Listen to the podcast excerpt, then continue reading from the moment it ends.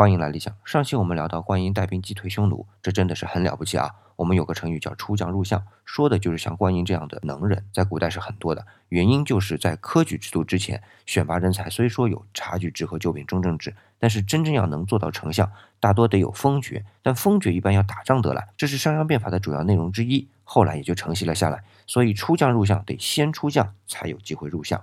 好，刚才说了观音击退匈奴啊，那么当时的匈奴头领是谁呢？